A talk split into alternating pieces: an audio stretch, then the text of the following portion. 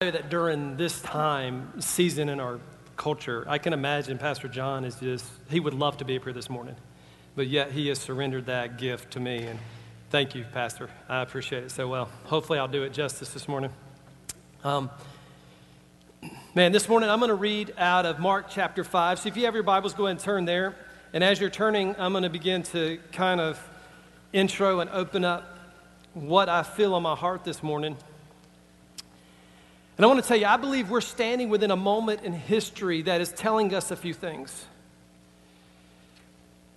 As Pastor John alluded to, you can't help but feel the weight of what's happening all around us right now.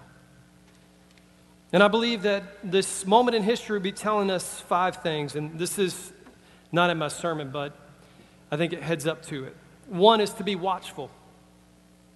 Can I ask you, church, let's not check out right now. I know so many times it's tempting to want to be that person who sticks their head in the sand and says, it'll pass. But can I ask you, let's be watchful. Something is stirring, something is shaking in the heavenlies right now in our world. Do we know what it is? No. But something is shaking. Don't check out. Be aware, but do not be blown by every wind or every wind of doctrine or every wind of change or every wind of society. Let's be aware, let's be watchful. Second thing is be prayerful. What I mean by that is let's walk in the Spirit. This should be a time that we are walking in the Spirit. We're connected with the Spirit. Pastor John just spent several messages speaking about the Holy Spirit. If you missed those, go back and listen to those. We need to be people who are filled with the Holy Spirit, walking in the Holy Spirit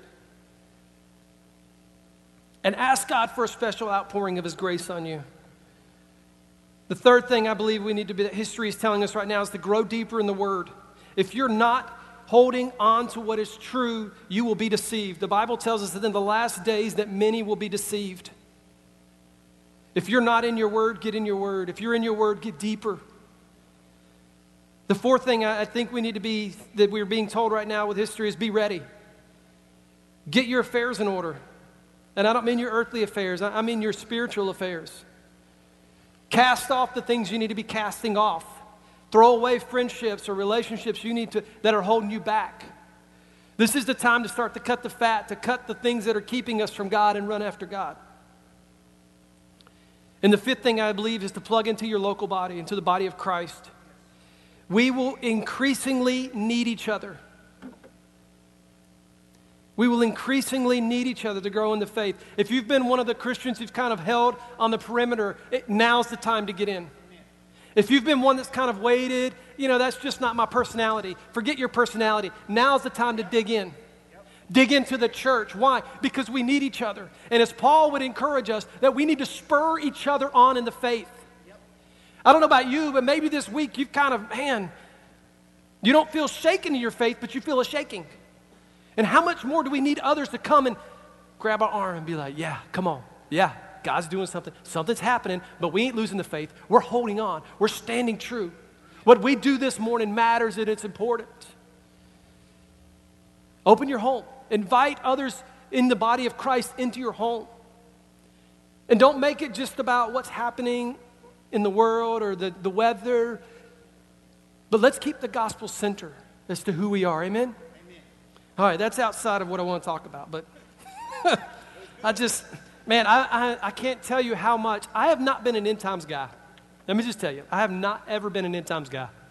I, I don't get revelations. I'm, I'm, one of those, I read it and I, it, it looks like a bad cartoon to me. But I can tell you, I, I don't know, I feel something. I, I, uh, Pastor John hears it and he feels something. I, and I'm just, I'm like, okay, Pastor John, I'm with you. I'm with you. I don't know all this stuff. I, I, keep bugging him. I'm like, hey, what do you, what do you think about this? Like, you heard about this? I, like, somebody tell me something. I, I, don't, I don't know. But man, our, our world is shaking right now, guys. And the stage is being set, the tracks are being laid. I, that's what I feel. What does that mean? I don't know. But if, if this means that you run closer to Jesus, you win. That's right. If you spend the next month, the next year chasing after God deeper and the resurrection and the rapture doesn't happen, guess what? You win. You win. There's nothing to lose by you going deeper with Jesus. Amen. If it costs you a friendship that's holding you back, then you win. Because you know what? There is friends in this body of Christ who are going to champion you to, the, to, to Jesus. Amen? Amen? All right. So, with that being said, I'm going to read chapter 5, and I can't help but feel the weight of this text in our current culture. And so, um, my goal is to not weep through this message today, uh, which probably won't happen.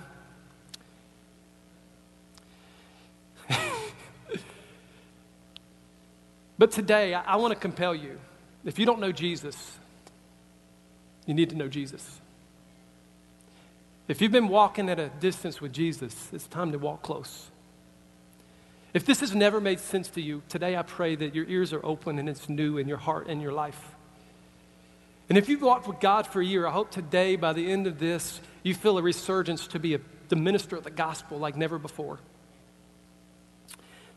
So I want to pray before I begin to read. And I want to ask you to pray, pray for me, pray with me. Heavenly Father, every one of our days is ordained by you. And God, you've given us your book that's rich with treasures. God, you've given us the beginning and you've given us the end chapters. Now, we don't always know how to navigate the in betweens, but your spirit knows how to lead us. And so today, would your spirit lead us into all truth? Lead us into knowledge and wisdom, that we would grow in knowledge and wisdom, that we would grow in an understanding of what your will and your purpose is. God, that your word would be life giving to us. And God, I ask for your anointing. God, I, I need it. If you don't anoint me today, God, then I've got nothing. God, if you don't speak over my words, then they're dead. God, your words give life. Your words break the, chain, break the yoke. They set the prisoner free. So would you speak today in our hearts? In Jesus' name, amen. In Mark chapter 5, we get a story of Jesus here who's being met with a madman. And so let's jump in. Verse 1 They came to the other side of the sea, to the country of the Gerasenes. Now, understand, right in front of this, we're jumping into this chapter where Jesus is, is landing in this area. This is considered an area of the Gentiles. And so here is um, Jesus who is leading his disciples. But at the beginning of Mark chapter 4, Jesus tells his disciples, Let's go. We are going over here. So I want you to understand what is about to happen is Jesus' plan. Like, this isn't just circumstance, happenstance that they're ending up where they're at. This is Jesus' plan.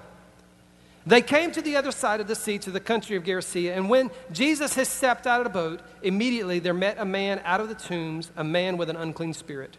He lived among the tombs, and no one could bind him anymore, not even with a chain. For he had often been bound with shackles and chains, but he wrenched the chains apart, and he broke the shackles in pieces. No one had the strength to subdue him. Night and day among the tombs and on the mountains, he was always crying out and cutting himself with stones. And when he saw Jesus from afar, he ran and fell down before him. And crying out with a loud voice, he said, What have you to do with me, Jesus, Son of the Most High God?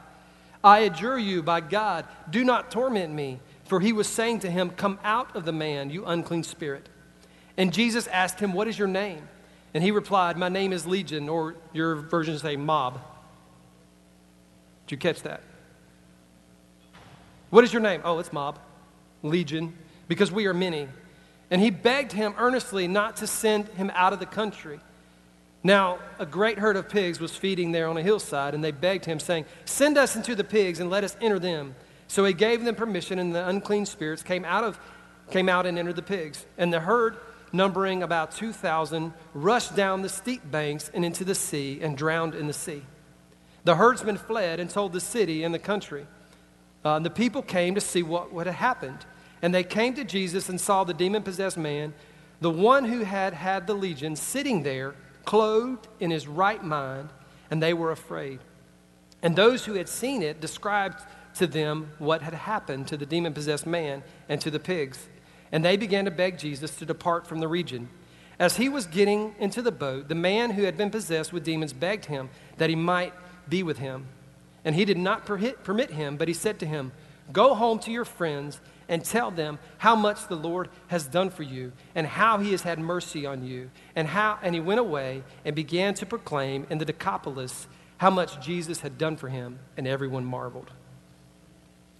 You see, in this text, it's preceded by another great text. And Pastor John did a great sermon on chapter 4, the storm. So I'm not going to even go there because he already did it and it was better than I can do. So go listen to it.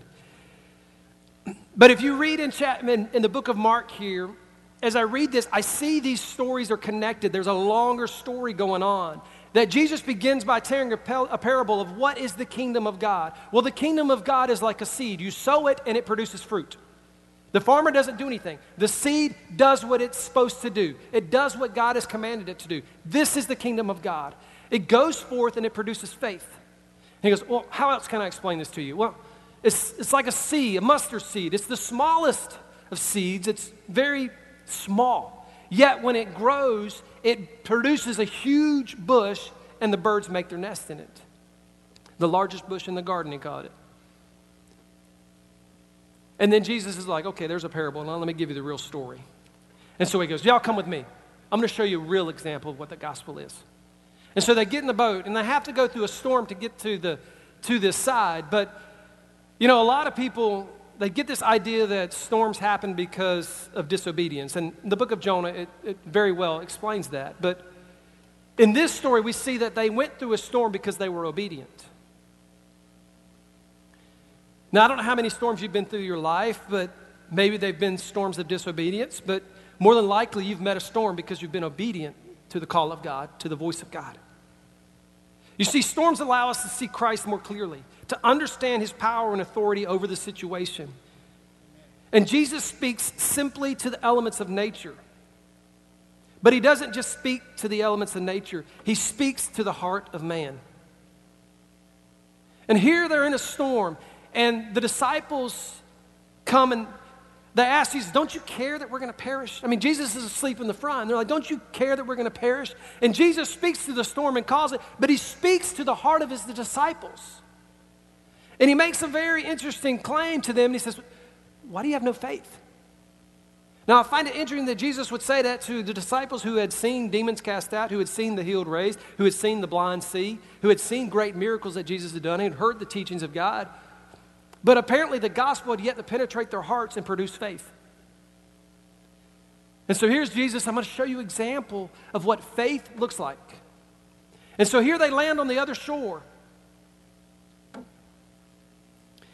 And immediately they're met by a madman, a Gentile, a crazy Gentile, a man who is lost, a man who the world cannot tame, a man who is the exact picture of sin. You see, sin destroys the man. In this picture, we get a perfect idea of what sin is. This man wasn't born this way. This happened to this man because of his sin. You see, he didn't start his life in this condition. And many of you that have played with sin, you didn't start in your condition. It started off in a very little way and you began to play with it. It's like the snake you begin to play with that eventually bites you. And then we get a picture of a man who's surrounded by death. He's living among the tombs a man whose body bears the destruction of his sin, a man whose soul is terrorized. The Bible calls him a madman. You see, our bodies are designed to be the temple of the Lord, and here is this man whose body is raging with demons. We see a picture of how sin destroys. We see a picture that mankind has no solution. Mankind can offer no solution for sin. Here is a man, and every effort by man failed. They had bound him with chains, and there wasn't a chain that a blacksmith could make that was strong enough. You see, every effort of man fails to deal with the condition of sin. He was bound, but they couldn't restrain him. The town had given up on him and cast him out, and here's he's living among the mountains and the tombs. And sin destroys the society. It destroys the man there's no solution that mankind can offer, and it destroys a society. You see, all society seeks to do with the wild passions and the lust of the soul is to curb them, to isolate them, to restrain them. Doctors give medicines for this. We put people in prison for this, put people in crazy houses for this. Mankind has no solution. Mankind can offer no restraint. Mankind cannot offer anything for the ills of society. And, church, as I look over our world today, I see a world that's searching for a Savior. I see a world that's crying out to be saved, a world that's crying out to be rescued. And no one's got a solution, no one can offer it. You see, sin destroys a society. Thou shalt not, says the law to us. It knows that the fierce fires of anger burn in the human heart, and it says, Thou shalt not kill. It knows that an unholy lust surges in our soul, and it says, Thou shalt com- not commit adultery. It knows that greed and covetousness are, and passions that, are too, that we're too prone to, and it says, Thou shalt not steal. You will notice a law does not attempt to deal with the anger itself, or the lust itself, or the greed itself. In fact, what does man do? It adds another law. To the lawbreaker, they add another law. I'm getting intense in this thing. I'm sorry. I feel the intensity of our moment. I remember um, there's a, a, place I love to go backpacking. Since I love adventure, I'll throw a story in here and kind of soften this up a little bit. It's uh, Jacks River Falls. I don't know if anybody's been there. It's right on the border of Tennessee and Georgia, and it's this cool little trail, and it crosses the river multiple times. And so you walk in the water, and you go down on the land a little bit, and you cross the water again. It's just back and forth. And um, a beautiful spot, and you eventually in the middle of this trail is a waterfall. And it's a beautiful waterfall, and you can go and you can swim at the waterfall, and you can camp out in the waterfall. Well, some group of college students decided that was be party central. And so this would have been a group of Pastor John's buddies when he was younger. They went down to the waterfall and had a good time. And um, on their way to the waterfall, they broke like, I don't know, five different laws to be there. And so the last time I went, I'm like, man, what is going on? There's no more campsites down by the falls. They had torn the trail up that goes down there. And I was asking the guy, like, what's going on? He's like, oh, well, these people came, they broke all these laws and came down here and partied. And so we put in another five laws. Well, thank you. I'm not the lawbreaker, but now I got to deal with this. You got another law for me. You see, mankind doesn't know how to deal with this, do we? We don't have a solution. We can't bring a solace to this. All the law seeks to do is prevent the outbreak of these evil passions into sinful acts and deeds. It does, in a word, to bind man. All that it does is to bind us with more chains. It binds us with more restrictions. It binds us to less freedom. It binds us to be confined more and more and more. It doesn't cure the mischief, it doesn't attempt to clear the soul of these evils that lurk within us. It just seeks to restrain us more. The sinless society divides. Sin divides people from God and from each other. It will isolate you. But let me tell you this morning the gospel divides as well. And it divides us from our worldly affections. It divides us from the sin that so entangles and deals and deep so in us. And it divides us to usher us into his family. Sin will divide you to isolate you to be destroyed by the enemy. Jesus will divide you to bring you into his family. So, what can save mankind? We have this story of a madman who was full of demons that nobody knew what to do with. So they bound him with chains. The chains broke. So they bound him with bigger chains. The chains broke. And they bound him with the best chains that the local blacksmith could put together, and he still broke those and tore them to pieces. And so here's a man who's isolated now because of his condition. And it's, the Bible tells us that, that no one could subdue him, no one had a solution. What societal law has failed to do, Jesus accomplishes with a word. I hope you catch that in this text. That what society failed to do, Jesus does with a word. And the same word that spoke over the, the storm, be still, was the same words that spoke over a madman and said, be free. You see, the word of Jesus is powerful. It's powerful. It accomplishes that which it goes forth to do. It's the seed that is planted in the soil that produces a harvest. It's the small seed that is planted that grows up and it becomes the biggest bush in the garden that the birds flock to. 2 Timothy 4:1, Paul would tell a young preacher this. He would say, Preach the word. Preach. And I believe he would say, in every opportunity, every chance you get, at every moment that the door is open, take it. Preach the gospel. You know why? Because that's the only solution for mankind. That's the only thing that will break the yoke. It's the only thing that will set the prisoner free. It's the only thing that can heal a broken heart. It's the only thing that can bring the wayward home. Amen. He would say, Preach. Preach the word. Be ready in season and out of season. Convince, rebuke, exhort with all long suffering and teaching. Church, can I admonish us this morning that we would preach the word? This world doesn't need another meme.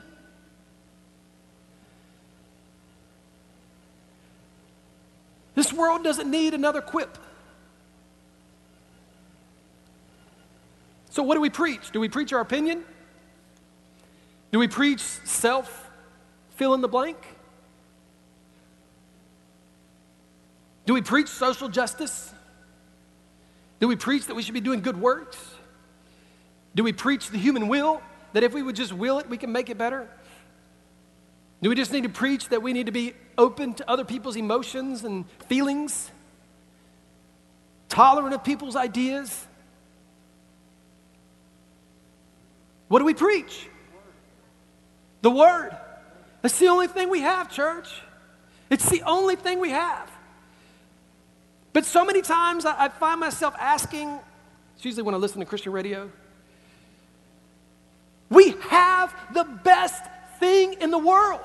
We have it. We have all the answers. We have the truth. We have the light. We have the gospel. We have the hope of salvation, the hope of the world. And yet we offer things that aren't. Sorry, am I preaching this morning?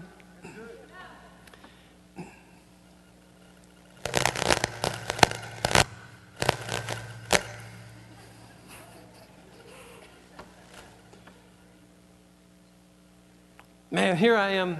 So this week I was went to go help my parents. They were moving. And so I remember coming home in the car. And I, I try, I try to listen to Christian radio. Usually I have to, I have a Pandora account and I have to pick my songs and listen to those because I just, it's so hard. But we had the radio on, listening to a Christian radio station. And we both had this double take moment. Like, what did that song just say? And I was blown away. The song said, I am the righteousness of God. What? No, that's not what they said. Maybe they said something. Let's listen again. I am the righteousness of God. What? Read, let me pull my Bible out. What does the Bible say? No. He is the righteousness of God. Jesus is the righteousness of God. His righteousness is imputed to me, but it's nothing to do with my righteousness. There is nothing in me that's righteous. And without the righteousness of Jesus Christ, I am but filthy rags. This world does not need to hear that. Because there is no self help that's going to get you up out of your miry clay. There is no pulling your bootstraps that's going to make your step easy. Romans 10, Paul would say this Brothers, my heart's desire and the prayer to God for them is that they may be saved. For I bear them witness that they have the zeal of God, but not according to knowledge. For being ignorant of the righteousness of God and seek to establish their own, they did not submit to God's righteousness, for Christ is the end of the law, for righteousness to everyone who believes in verse number nine, because if you confess with your mouth that Jesus is Lord and believe in your heart that God raised him from the dead, you will be saved. For with the heart one believes and is justified, and with the mouth one confesses and is saved. Verse 14, then how will they call on him who have, they have not believed in? Question mark. How? How are they to believe in him whom they have never heard of? Question mark. And how are they to hear without someone to preach? Question mark. And how are they to preach unless they are sent? Question mark. As it is written, how beautiful are the feet of those who preach the good news. But not all have obeyed the gospel.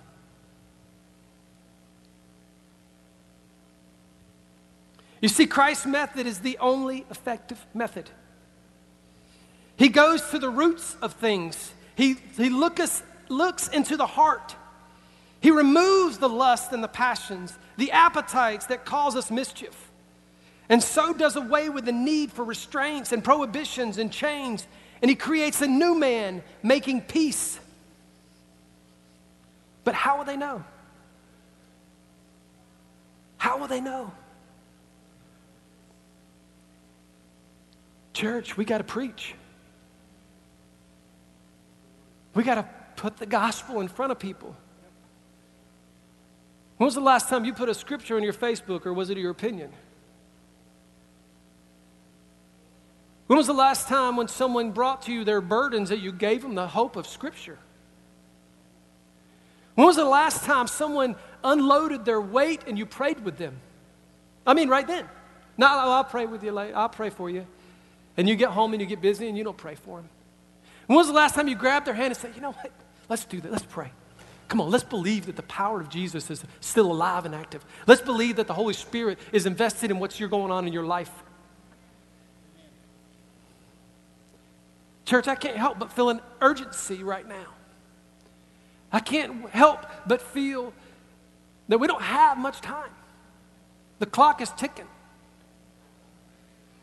If you've been running from Jesus, today's the day, sir, ma'am, young person. If you've been sitting on the fence, today's the day to make a decision.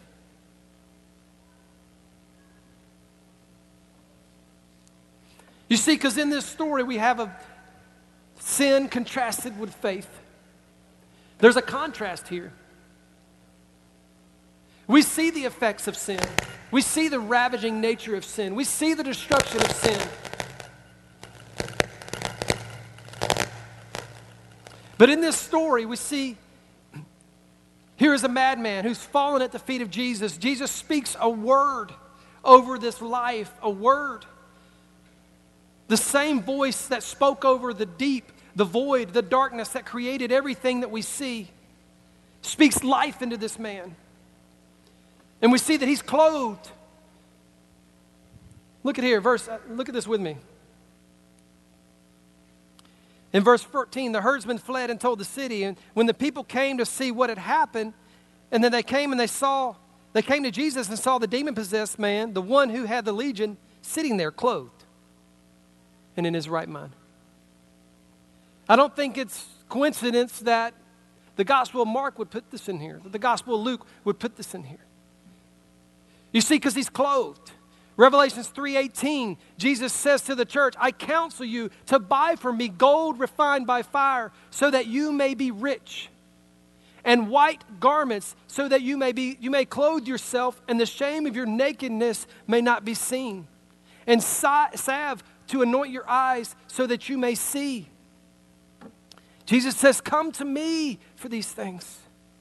Revelation 16, 5, 15 says this Behold, I am coming like a thief. Blessed is the one who stays awake, keeping on his garments, that he may not go about naked and be seen and exposed. You see, this man was naked before, but in the presence of Jesus, he's clothed. He's not clothed in his own strength, his own ability, but he's clothed in the righteousness of Jesus Christ. Church, are you clothed in the righteousness of Jesus Christ? Have you got up this morning and put on your robes, put on your garments, put on the righteousness of Jesus Christ? Not your works, not your efforts, not your ability, not your attendance here to church, but the, the, the work of Jesus Christ. Now, I don't know if you've ever been exposed naked.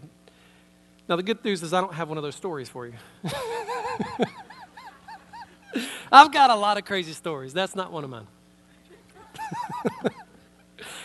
Y'all said, Praise the Lord, didn't you? But I do have a friend who does have one story.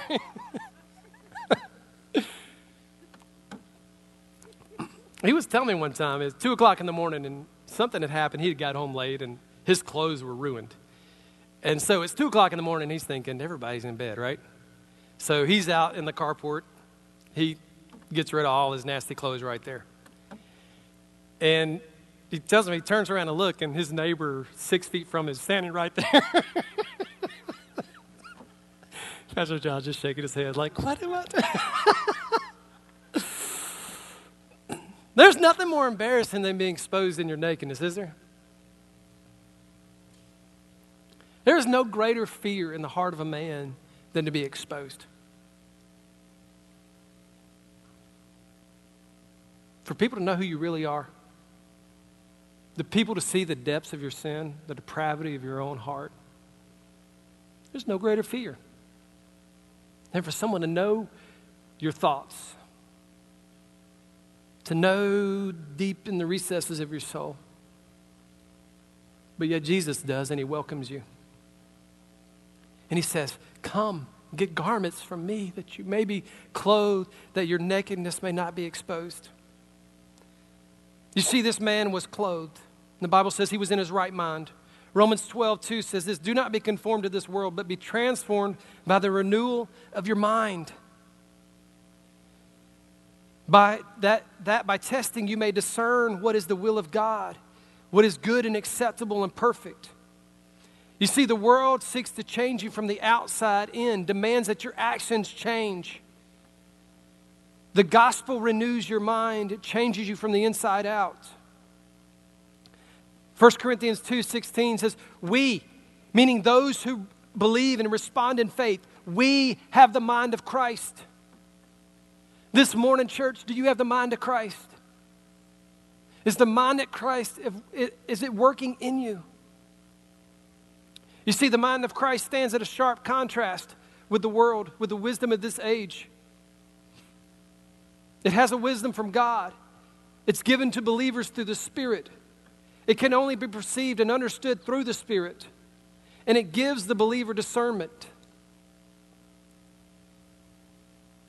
Man, we need to be walking in discernment right now.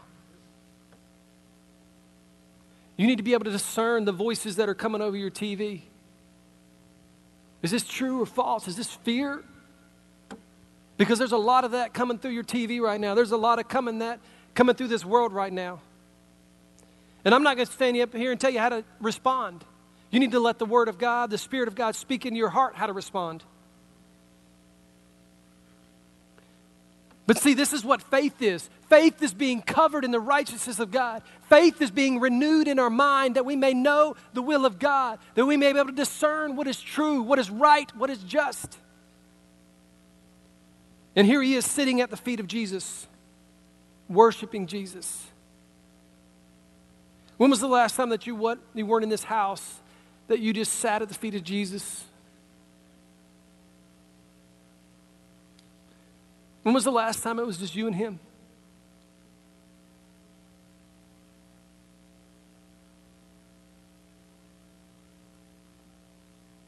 Do you truly believe in the Jesus of the Bible?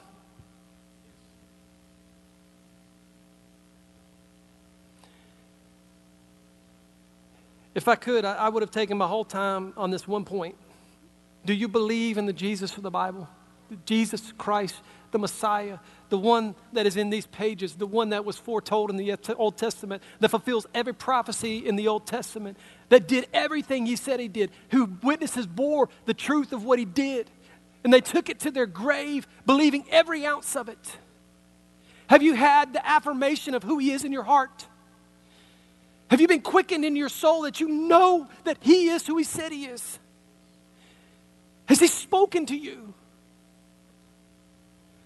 Because in the last day, many will be deceived, and many will follow a false Christ.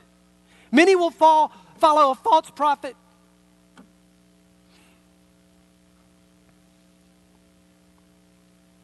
Do you truly believe that Jesus is who he said he is? That this Jesus is who he said he is, not another? Have you had that moment? And the fourth thing is, he was obedient in preaching the gospel. Man, this is one of the most beautiful points of this whole text. Here is a man who is delivered He's sitting at the feet of Jesus. He's clothed. He's in his right mind. And he goes, Jesus, let me go with you. Please, I want to be with you. He goes, and Jesus says, No, I need you here. But, but I want to be with you, Jesus. No, I need you here. And maybe some of you felt that. Man, Jesus, I'm ready to go home. I'm so ready. I'm done. Come on. Maybe you're sitting there you're thinking that. And Jesus is going, Oh, no, no, no. I need you here. Why? Because he says this. He says, Go home to your friends and tell them how much the Lord has done for you and how he's had mercy on you. You. God would speak to you this morning. Jesus would speak to you this morning. He would say, No, your time's not now. Why? Because He has something for you. Go home. Tell your friends, tell your family what, how God has had mercy on you. You see, Jesus restores the broken road. Brooke, if you'll come up.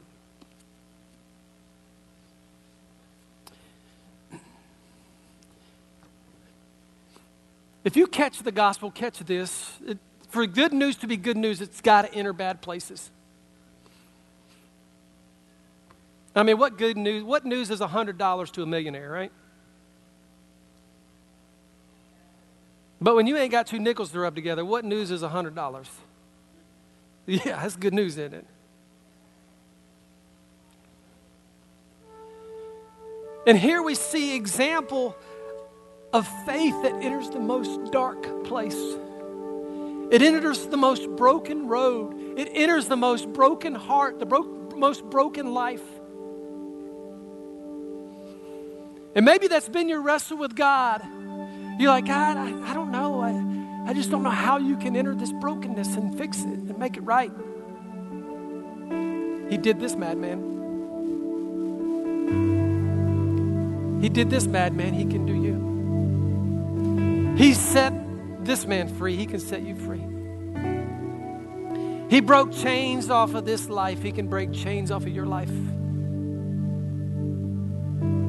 You see, this is good news. Jesus, Jesus is here. And He's calling for you. He's calling your name. Personally, He's calling your name. Or maybe you're like the disciples and the gospel's not quite gotten down deep enough yet. It's there, but it's not really deep yet. And this morning, Jesus wants to grow your faith.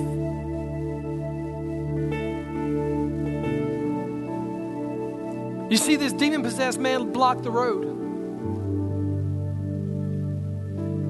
People couldn't get to this down this road, so they had to find another route.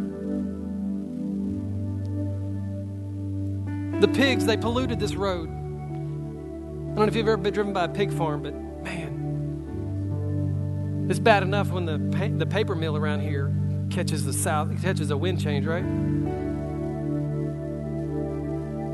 But do you see what happens in this story?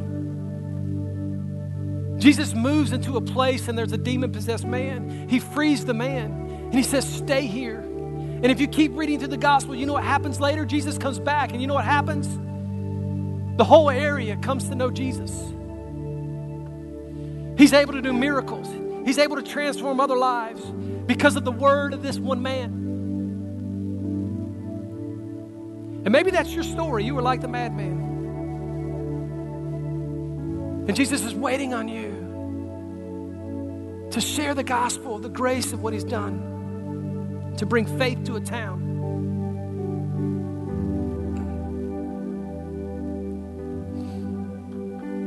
Or maybe you've walked with Jesus and you walked away. I know for so many people that's a story, it's a true story.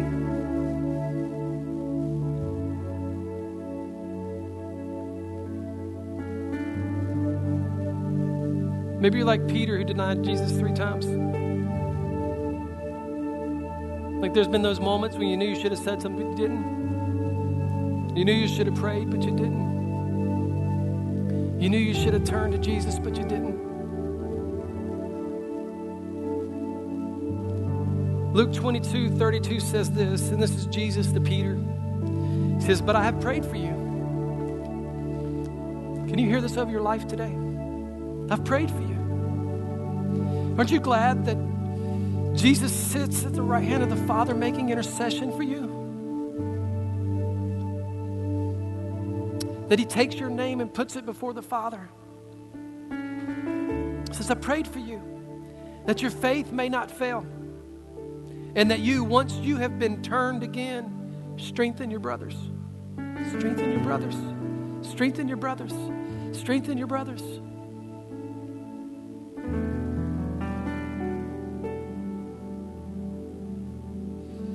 If you're in here today and then you go, man, Wade, that's me.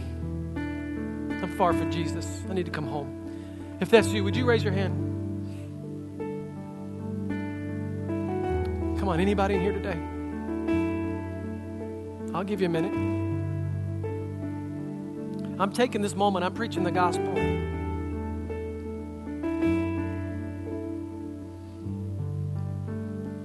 I remember sitting in a sermon one time, my heart just bursting, waiting for an altar call. And So I'm going to give you that. If that's you today, your heart has been stirred, you're sitting there. I want to open these altars. Come pray. Come respond to this word. Come respond to God. If that's you, come.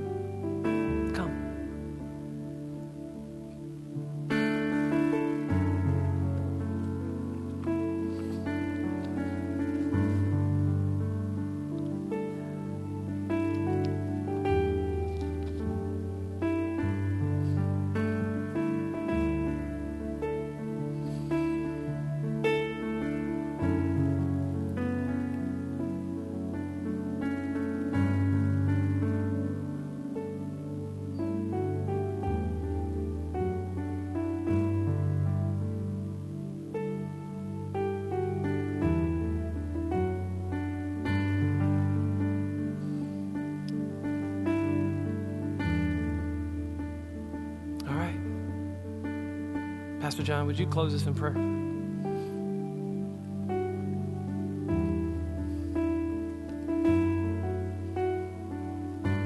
Wade, just come stand here. Y'all stand with us.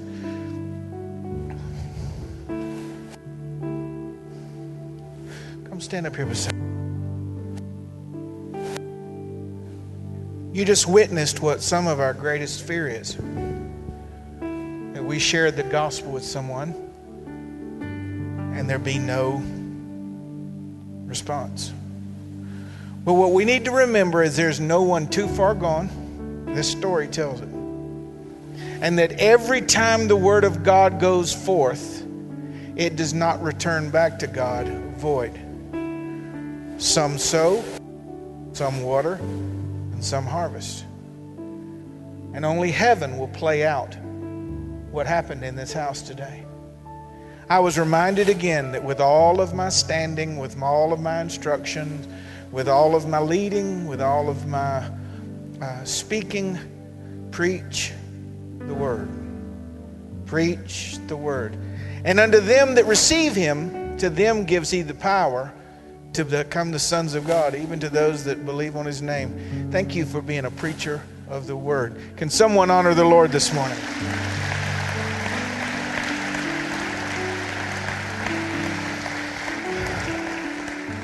Father, as we go out into the world this week, change our mission, change the, give us glasses to see. We're not looking for likes on Facebook, we're looking for well done in the courts of heaven. May we speak truth, may we speak the word, may we sow the gospel and trust you for the results. Thank you for today, Lord, and for those of us that have been rescued. I was that naked man. I was that insane man. I was the one they gave up on. But you just spoke over my life and brought me back from the dead, and I will spend my life telling that story. It's unto you we praise today, Lord. Bring us back to this house if you should tarry, that we might study your word together tonight. In Jesus' name, amen. Have a wonderful day. God bless you.